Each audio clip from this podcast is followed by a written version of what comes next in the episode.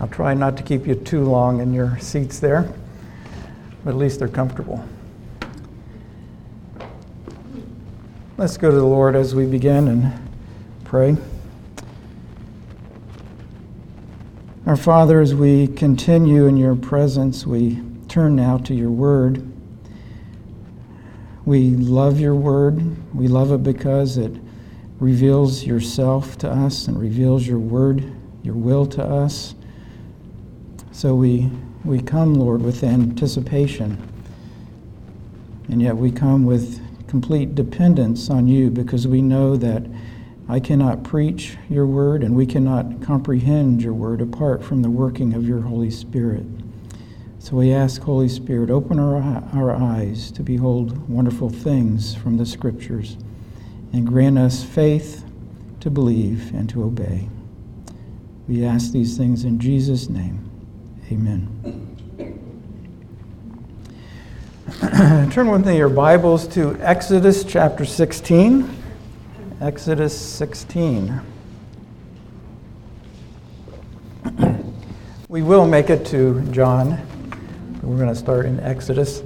the last time I preached on Sunday morning, I preached on John 6 and the feeding of the 5,000. So I want to pick up where we left off there, and I want to consider the events that immediately followed that miracle that very evening and the very next morning. So remember with me what happened. Remember that Jesus and the disciples uh, were in Galilee on the west side of the Sea of Galilee, but uh, to get some rest, they, they went over to the east side to a desolate place but when they got there, they found that the crowd already learned where they were going and the crowd had gotten there ahead of them. So when they went ashore, Jesus spent another day healing their sick and teaching them. And as the evening came, the disciples came to Jesus and they said, Jesus, you need to send the crowd away because it's getting late and they need to go somewhere to get something to eat. And Jesus said, No, don't send them away. You give them something to eat.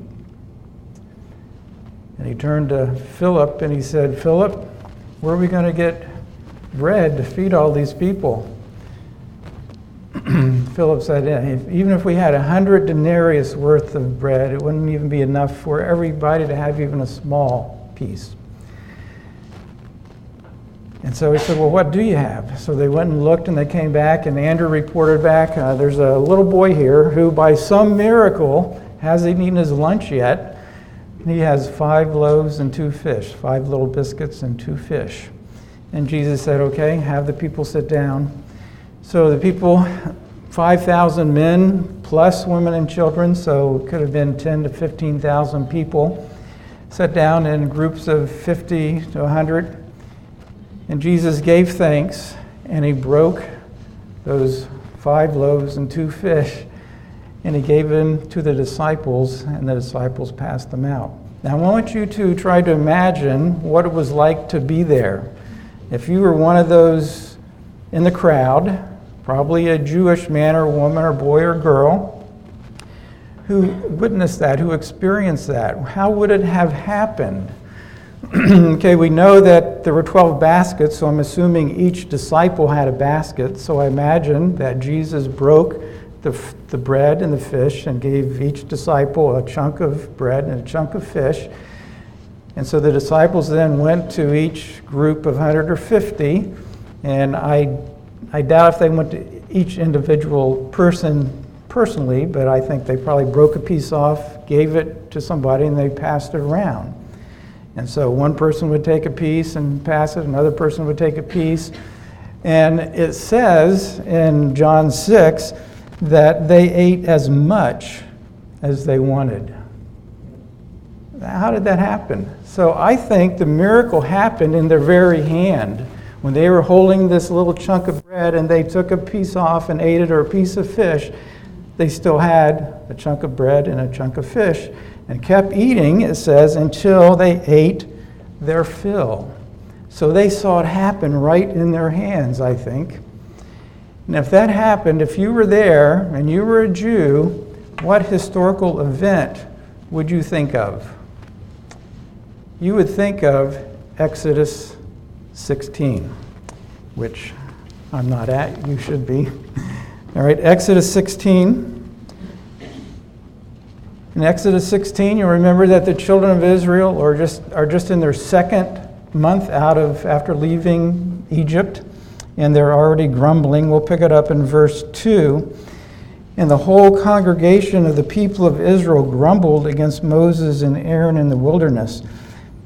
And the people of Israel said to them, Would that we had died in the hand of the Lord in the land of Egypt, where we sat by the meat pots and ate bread to the full. And you have brought us out here into the wilderness to kill this whole assembly with hunger.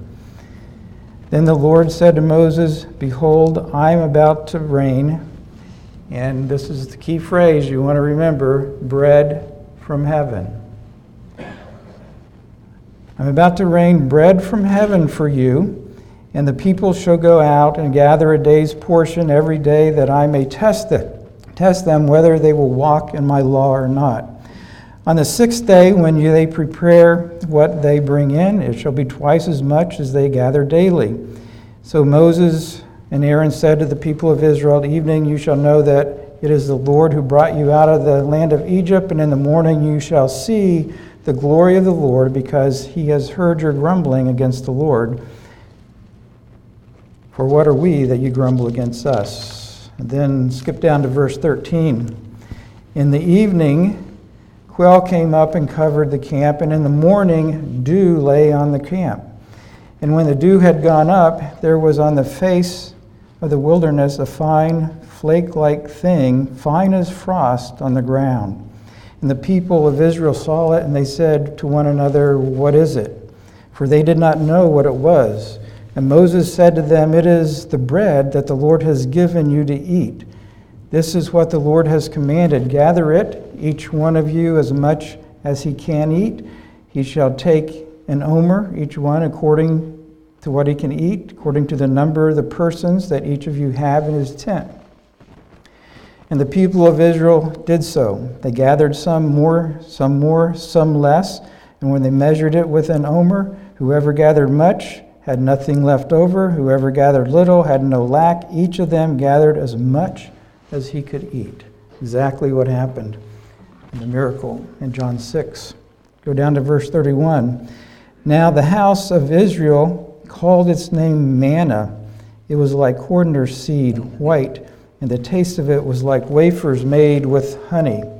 And Moses said, This is what the Lord has commanded. Let an omer of it be kept throughout your generations, so that they may see the bread with which I fed you in the wilderness when I brought you out of the land of Egypt.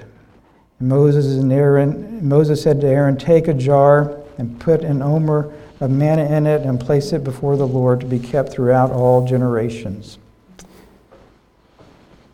I know that's where their mind went because we're going to see it back in John 6. So turn over to John 6 now.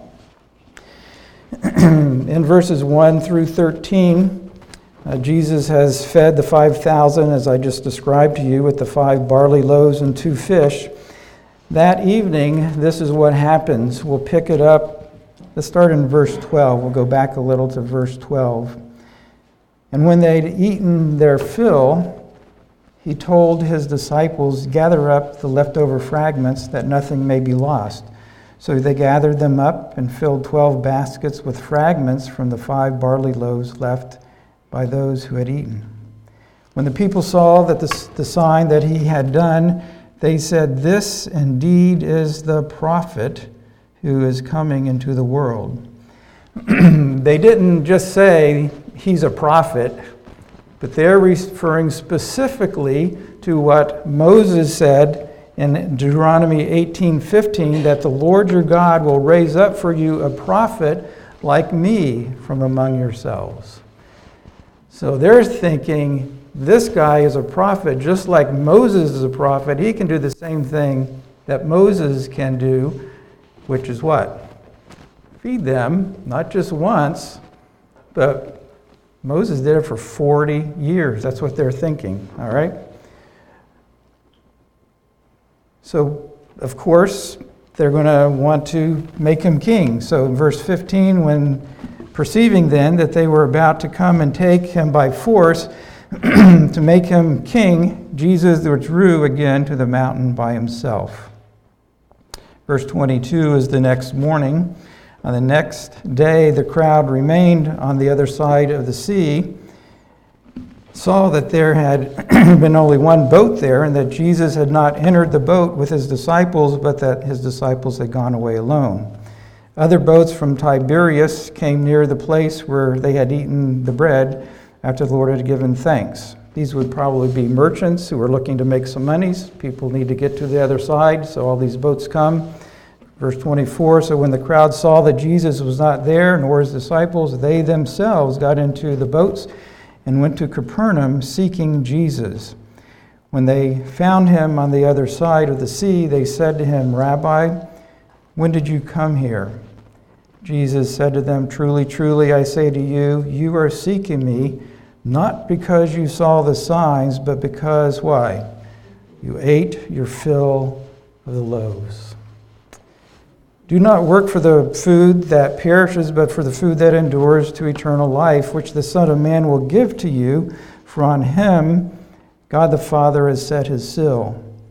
Then they said to him, What must we do to be doing the works of God? Jesus answered them, This is the work of God, that you believe in him who he has sent. So they said to him, What sign do you do? Okay, you see already what's in their mind all right, if it was just a sign they needed, they had plenty of them. Okay, the day before, he had healed all day long. He fed the 5,000. But they want another sign. What sign do you do that we may believe you? What work do you perform? Our fathers, okay, here it is. Our fathers ate manna in the wilderness, as it is written, He gave them bread from heaven to eat. In their mind, they're thinking Moses. Moses gave them food for 40 years. You're a prophet just like Moses. Do it again. Then Jesus said to them, Truly, truly, I say to you, it was not Moses who gave you the bread from heaven, but my Father gives you true bread from heaven. Okay, that true is a very key word there. It's not talking about true or false it's talking about real versus something that's just a shadow. Okay, something that just foreshadows what's going to happen. So, in other words, when God the Father gave the manna in the wilderness, it was a type or was a shadow of the true bread, the real bread that he was going to someday give, which would be Jesus, who would not just satisfy the hungering of their bellies, but would satisfy, who would satisfy their very soul. For the bread of God is he who comes down from heaven and gives life to the world. They said to him, Sir, give us this bread always. Jesus said to them, I am the bread of life. Whoever comes to me shall not hunger. Whoever believes in me shall not thirst. So that means the day before, when Jesus fed the 5,000, he was trying not just to fill their bellies, but he was trying to teach them something. He was trying to reveal himself to him to them that he was indeed the true bread that God has sent down from heaven. He was trying to teach them that, and they completely missed it, didn't they? They missed it totally. They were thinking just like Nicodemus and the woman at the well, they were thinking on a physical plane. Nicodemus was thinking being born again is going into your mother's womb again and being born. The woman at the well was thinking that living water was something that you could scoop up in a bucket. They missed it. And so Jesus is going to spend the rest of this discourse in John 6 to clarify and to explain to them what they missed that is, the true spiritual meaning and the significance of the true bread from heaven. What it means that Jesus is the bread of life, the living bread. So I think you can see that the flow of this chapter makes sense, right? He does the miracle, feeds the 5,000. The next day, he's going to clarify and explain the significance of it. And so, after I preached that sermon last time um, on the feeding of the 5,000s, I started to dig into this discourse. And it's a fantastic discourse. There's great truth in it. And I couldn't wait to preach on it. It's life changing, it's theology changing. But no matter how hard I dug into it, I kept being distracted by the storm. It's like this verses 16 to 21 is like just stuck in there into the middle. And what does it have to do with the bread from heaven? You know, and I tried to look away from it and go to the other page and get. I, I couldn't get away from it. So, what does this storm have to do with it?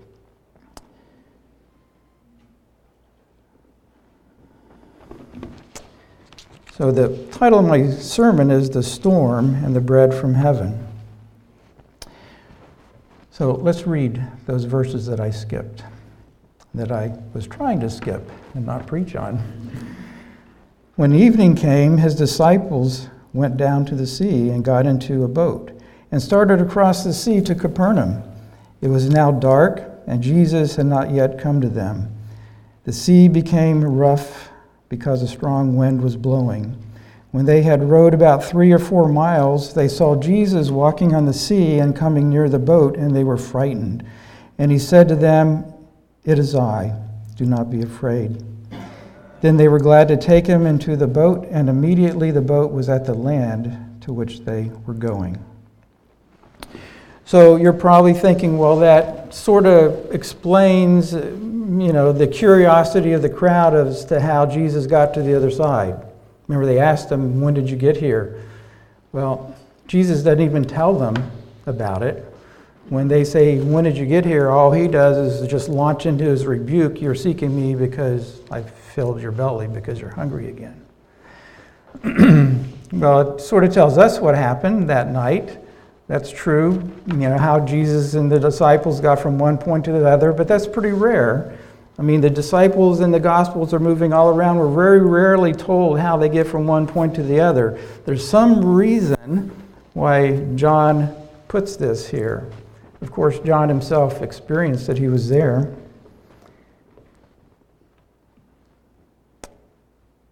The key is to remember that the feeding of the 5,000 was not just a test for the disciples. So last time when we looked at the feeding of the 5,000, we looked at it as a test, right? But it was not just a test, it was a teaching. Jesus trying to teach them something. And remember, John says at the beginning of the gospel that uh, we, uh, the Word became flesh and we beheld his glory. And every time Jesus does a miracle, he's revealing himself, he's revealing his glory to them. And that's what he was doing in the feeding of the 5,000, showing that he was the true bread from heaven, and the crowd totally missed it. But here's the thing not only did the crowd miss it, the disciples totally missed it. They didn't get it.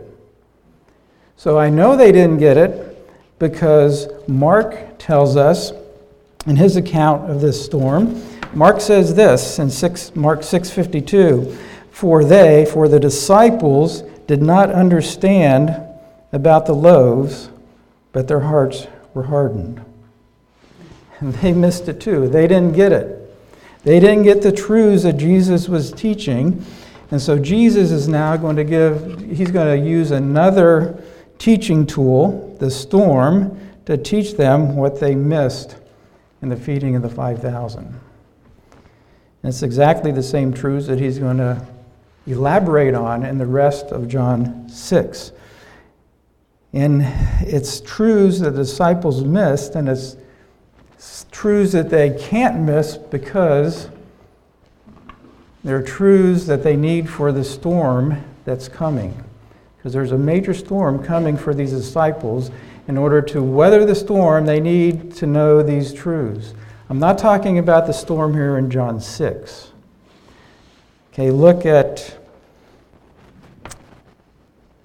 in John 6, look at verse 4. another verse that seems to be just stuck in there, but now the Passover, the feast of the Jews, was at hand. So you say, well, Passover, that's not a big deal, right? I mean, Jesus and the disciples have been going to the Passover every year, every year. I mean, from since Jesus was a little boy, we know he's been going to the Passover every year. The disciples the same thing. But this Passover is not like any other Passover, right?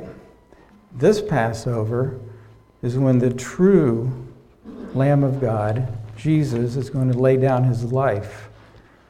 He's going to die on a cruel Roman cross. And when that happens, the disciples' world is just going to be totally crushed. Everything they thought they believed, everything they thought they knew, it's all going to be crushed. And Jesus is trying to prepare them for the storm. And so, in reality, this storm in John 6 is storm prep for the real storm that's coming. The storm prep for the disciples, and is storm prep for us. You may be even now going through a storm. If you're not, you will someday. And you need to know these truths to get through the storm.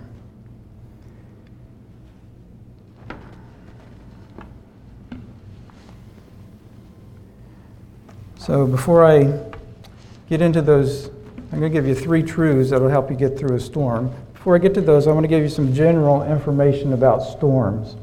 So, if I were to ask you to think about famous storms in the Bible, most of you would very quickly come up with the story of Jonah, right? So, that's a famous storm. Uh, God told Jonah to go to Nineveh. Jonah went the opposite way, right, to down to Joppa to go to Tarshish. And so God sent the storm to stop him, to turn him around and to get him to obey. His storm, that storm, was a result of his disobedience. God does, and sometimes He does use storms in our lives for that reason, but this storm is not like that.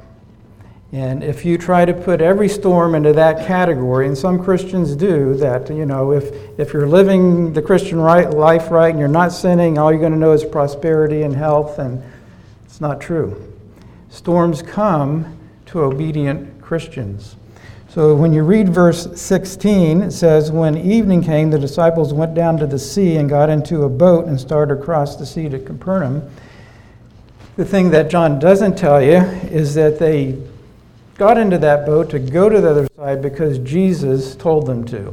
They were in the path of obedience. Matthew, um, in his account, says this and those who ate were about 5,000 men, besides women and children. Immediately, Jesus made the disciples get into the boat and go before him to the other side while he dismissed the crowd. They were in the path of obedience when the storm hit.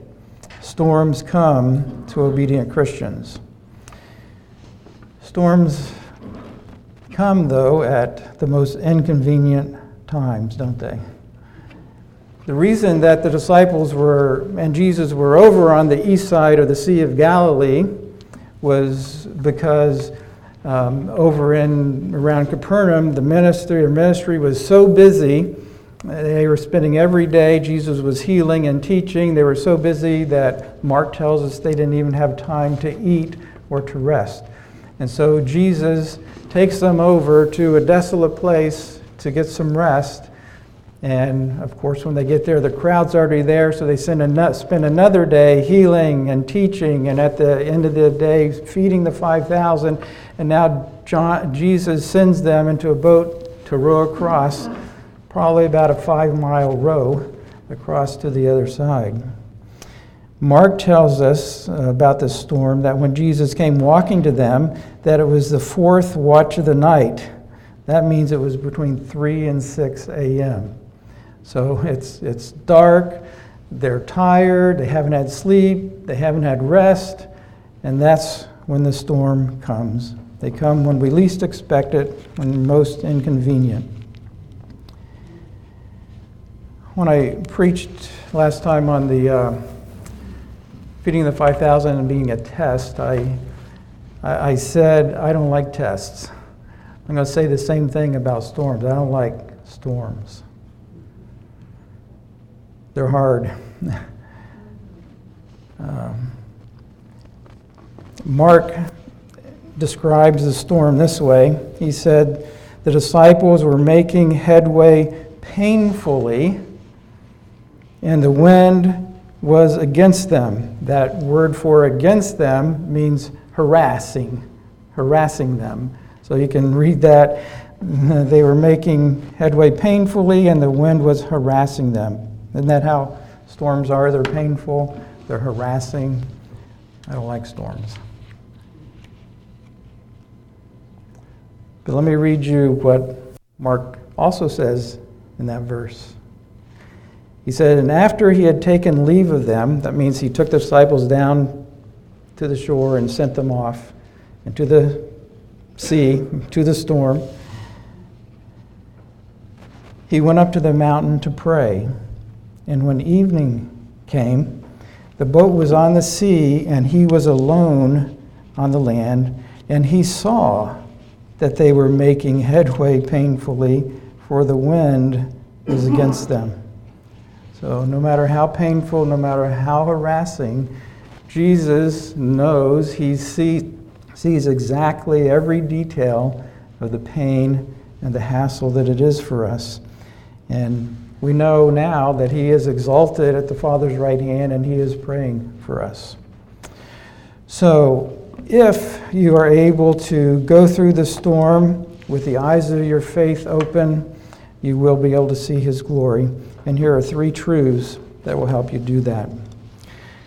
I'm going to read these verses again, and this time I want you, from your knowledge, okay, this is recorded in Matthew and in Mark, so you know a lot more about the storm than just what's recorded here.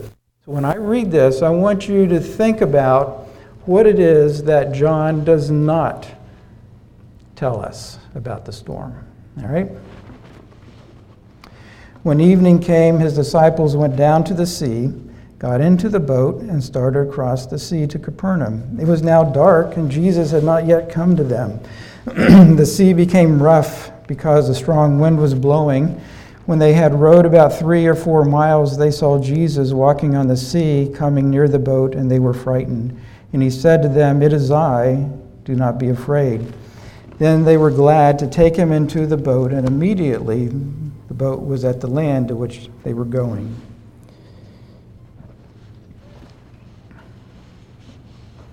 Seems to me like John leaves out the best parts. Right? What didn't he say? He didn't tell us about Peter walking on the water. I mean, that's a huge thing, right?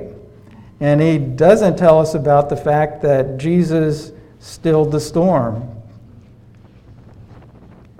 His only focus is on just one thing, and that's Jesus, right? Jesus came and Jesus got into the boat with them. Jesus said, It is I. And that's what they missed in the feeding of the 5,000. It wasn't the fact that they had full bellies, it was the fact that here before them, the one who did the miracle is the bread that God sent from heaven to satisfy their soul. And just as their bodies hunger for bread and food, so their soul, our souls, hunger for Jesus. And the only thing that will satisfy that hunger is Jesus Christ. And that's what John wants us to see. It's Jesus that came to them. Because look at what he said in verse 20 when he got there to the boat It is I. It is I.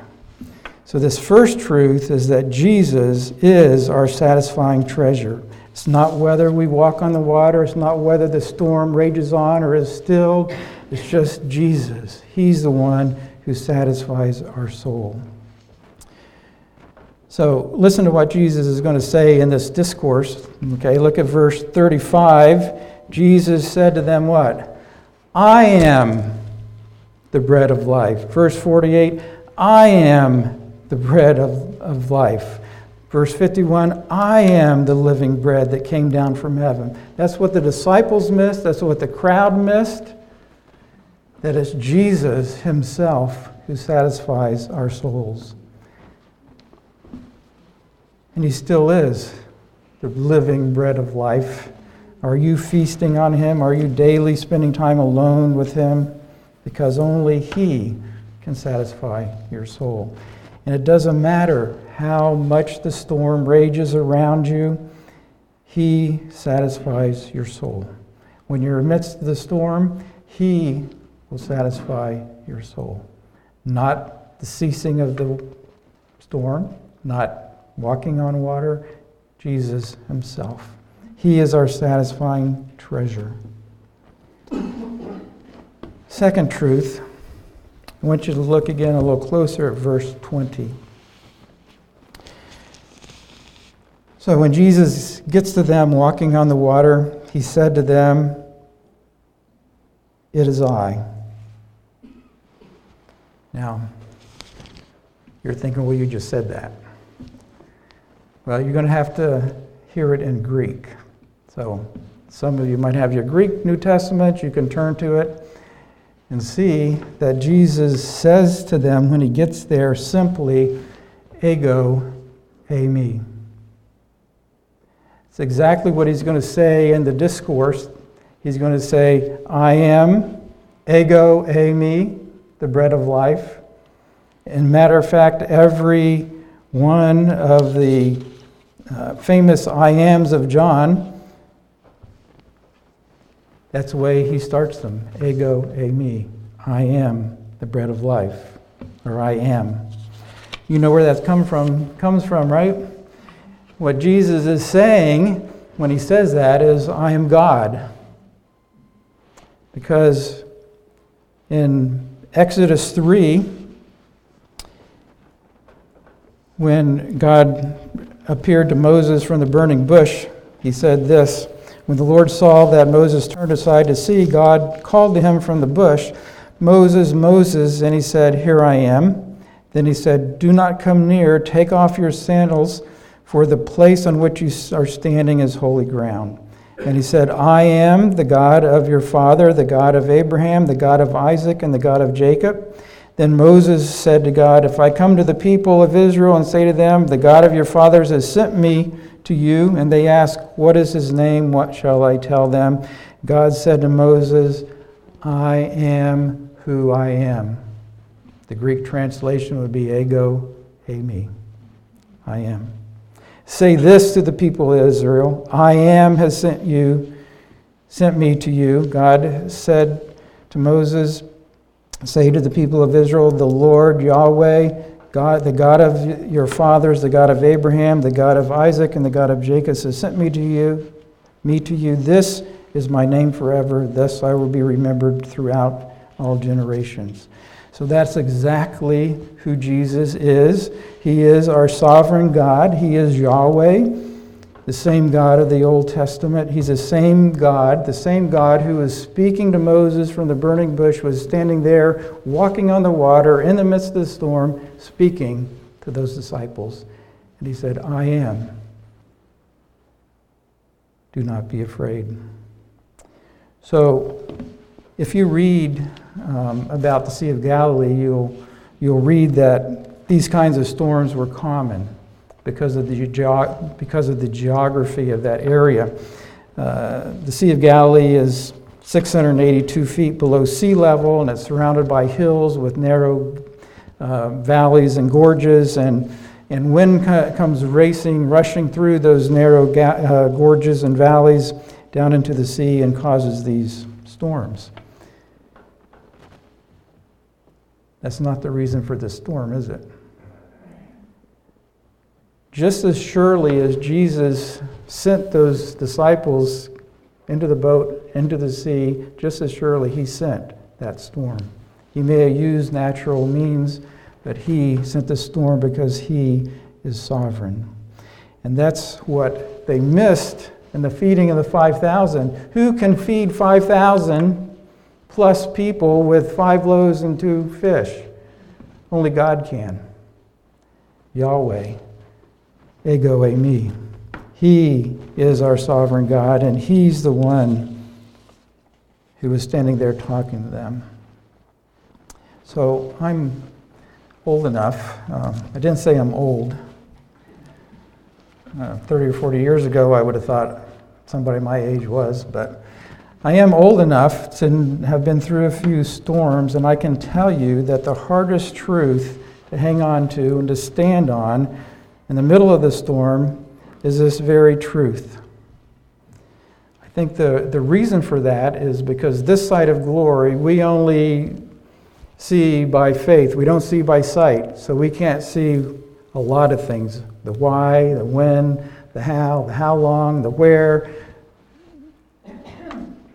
Just like the disciples in that storm were in the dark, right? Except for faith. But the disciples did see one thing that night, didn't they? What did they see? They saw Jesus. They saw their sovereign God, and He is our sovereign God. He is our ego eimi. Do not be afraid. So that means nothing enters your life that is outside His sovereign purposes for you, and there is nothing that enters your life that is devoid of His working in your life. You get those two things? You got to get those to understand the sovereignty of God. Okay? It, so, one of my favorite verses in this whole chapter is uh, back in verse uh, 6. It's where he was talking to Philip, you know, and uh, where are we going to get enough bread? And he said this to test him, verse 6 says, For he himself knew what he would do. Okay, the same thing applies to the storm when Jesus sent them into the sea in that boat, he knew what he was going to do. Didn't say he knows what's going to happen. He knew what he was going to do. All right? He's, accompli- he's working in your life and he's accomplishing his purposes. Those two things, the work of God and the will of God, John weaves together throughout this book. Um, and you're going to see that when we get into, especially uh, later in chapter 6 here, like in verse 38. He, Jesus says, For I have come down from heaven not to do my own will, but the will of him who sent me. And this is the will of him who sent me, that I should lose nothing but raise it up on that last day. He is working, accomplishing his will in your life, and every single thing that he sends your way is part of that. And those are the two very things that usually you tend to doubt in the middle of the storm. You know, how can God really do this? Why doesn't yeah. But He is our sovereign God. We need to know that in the storm. Jesus is our satisfying treasure, and Jesus is our sovereign God. Finally, you need to know to get through a storm that Jesus is your secure assurance. So I just finished saying we don't know the why, the when, the how, the where, but we do know our final destination, don't we? Look at verse 21. Then they were glad to take him into the boat, and what happened? Immediately they were at the land to which they were going. Isn't that great? From the moment Jesus told them to go to the other side, them reaching that destination was absolutely guaranteed. Not because they were experienced fishermen, you know, experienced sailors and had a lot of experience on the Sea of Galilee. It's true they did. The only reason they made it, and the reason that it was guaranteed, is because Jesus willed it. Jesus said it. In the moment he said it, it was secure, it was sure. Jesus is our secure assurance.